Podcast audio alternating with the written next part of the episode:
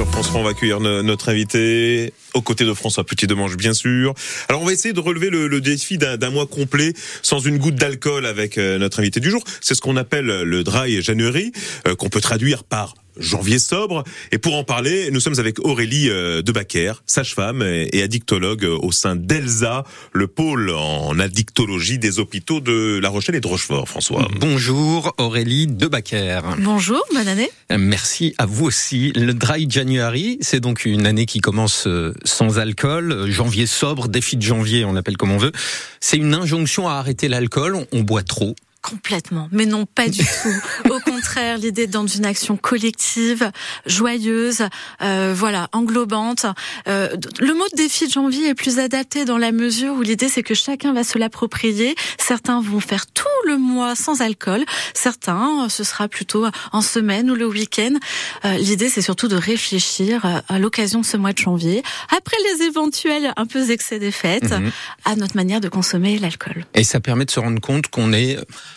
peut-être un petit peu dépendant parfois, ou même beaucoup d'ailleurs. Pour certaines personnes qui sont en train de rentrer tout doucement dans la dépendance, ça peut être l'occasion de se rendre compte que c'est pas si facile que ça de ne pas consommer, mmh. voir euh, que les injonctions des uns et des autres, ou les, les proches hein, qui vont dire c'est bien que tu le fasses, parce que nous on avait remarqué que ça pouvait être un peu difficile. Pour plein d'autres, c'est simplement l'occasion de se rendre compte qu'il y a une certaine pression à la consommation d'alcool et que pour ceux qui ne consomment pas, c'est pas toujours simple. Alors on peut parler euh, d'alcoolisme, mais pas forcément de dépendance. Euh, c'est pas forcément boire tous les jours? Euh, dans les, les, personnes qui sont dépendantes à des stades assez avancés, on va être sur des consommations euh, importantes tous les jours. Pour certains, ça peut être simplement cette notion de perte de contrôle. C'est-à-dire que ça peut être lieu que quelques fois dans l'année, mais au moment où je me mets à, à consommer de l'alcool, je ne peux plus m'arrêter. Mmh. Et même dans ces situations-là, on peut avoir des conséquences assez rapidement, très simplement euh, des accidents, accidents de la voie publique, accidents de la vie quotidienne, des violences, des agressions, euh, voilà. Et c'est pour nous, c'est ce qui concerne le plus de passages aux urgences, en l'occurrence. Alors, dans le cadre de ce défi de janvier, on va l'appeler comme ça, que vous, que vous, vous, pilotez ici, hein, euh, vous organisez tout à l'heure un atelier à, l'hôpital Saint-Louis de, de, La Rochelle. C'est tout bête, mais il va nous permettre de comprendre euh, les doses d'alcool qu'on se sert en gros, euh, quand on se, quand on croit boire un verre d'alcool, mais parfois on se trompe. On se trompe. On a des fois cette idée que, mais un verre de vin euh, par rapport à un verre de whisky, bah, c'est le verre de whisky qui est forcément plus fort. Alors que tout est qu'une question de, de, dose et que souvent on va plutôt consommer euh, dans le cadre familial, à domicile ou avec les proches. Mmh. Euh, et, et, on a tendance à avoir parfois la main un peu plus lourde mmh. que ce qu'on on nous servirait dans un restaurant ou dans un bar, ce que nous on appelle des doses bar et qui correspond à 10 grammes d'alcool pur.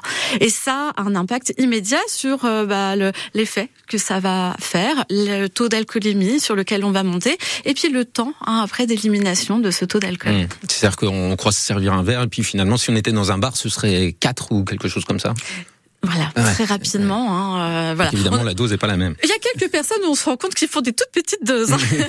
Donc, pour le coup, c'est rassurant, mais c'est pas du tout la majorité. Donc, atelier, c'est euh, de 11h30 à 14h30 euh, dans le hall principal de l'hôpital Saint-Louis. C'est ouvert à tout le monde. On peut, on peut... Ouvert à tout le monde. Ça va être à la fois pour nos collègues professionnels de santé, mais aussi, voilà, pour les usagers de l'hôpital qui, qui seront amenés à, à passer ce jour-là ou à venir exprès de nous voir pour reprendre des conseils à ce sujet. Dry January, on en parle ce matin, un mois complet sans une goutte d'alcool et il est 7h53 sur France Bleu et France 3 et c'est Aurélie euh, Debacker, sage-femme et addictologue au sein d'Elsa, on l'a dit, à hein, le pôle en addictologie des hôpitaux de La Rochelle et de Rochefort qui est avec nous François. Et ce qu'il faut dire c'est qu'en Charente et en Charente-Maritime, chez nous, euh, on, est tout aussi concerné qu'ailleurs.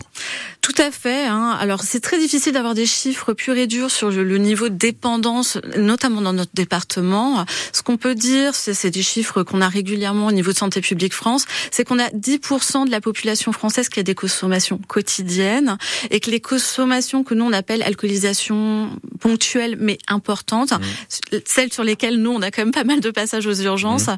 ça va concerner sur le public depuis 18 ans euh, au moins 16% de la population. Globalement, il y a quand même une tendance à la réduction de la consommation d'alcool? Ça commence, en tout cas depuis une dizaine d'années, notamment chez le public des plus jeunes. Hein, euh, c'est pas toujours la perception qu'ont les plus mmh, âgés, mais nous, ce qu'on observe chez les moins de 17 ans, 17 ans, c'est que ça fait une dizaine d'années que et eux, alors ce qui est évalué hein, chez les 17 ans, c'est à partir du moment où ils ont eu plus de 10 consommations sur, euh, sur un mois, et eh bien chez eux, ça tend à baisser.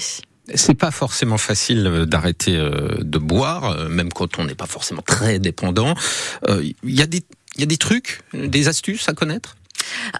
En informer les proches, tout simplement pour un peu anticiper, mmh. hein, euh, euh, prévoir euh, bah, ce qu'on appelle des softs, hein, c'est-à-dire, désolé pour l'anglicisme, mais des, des, des, cocktails sans alcool, des boissons non alcoolisées, autres que simplement, pour certains, ils arrivent à part de l'eau ou de l'eau gazeuse, rien d'autre va leur être proposé.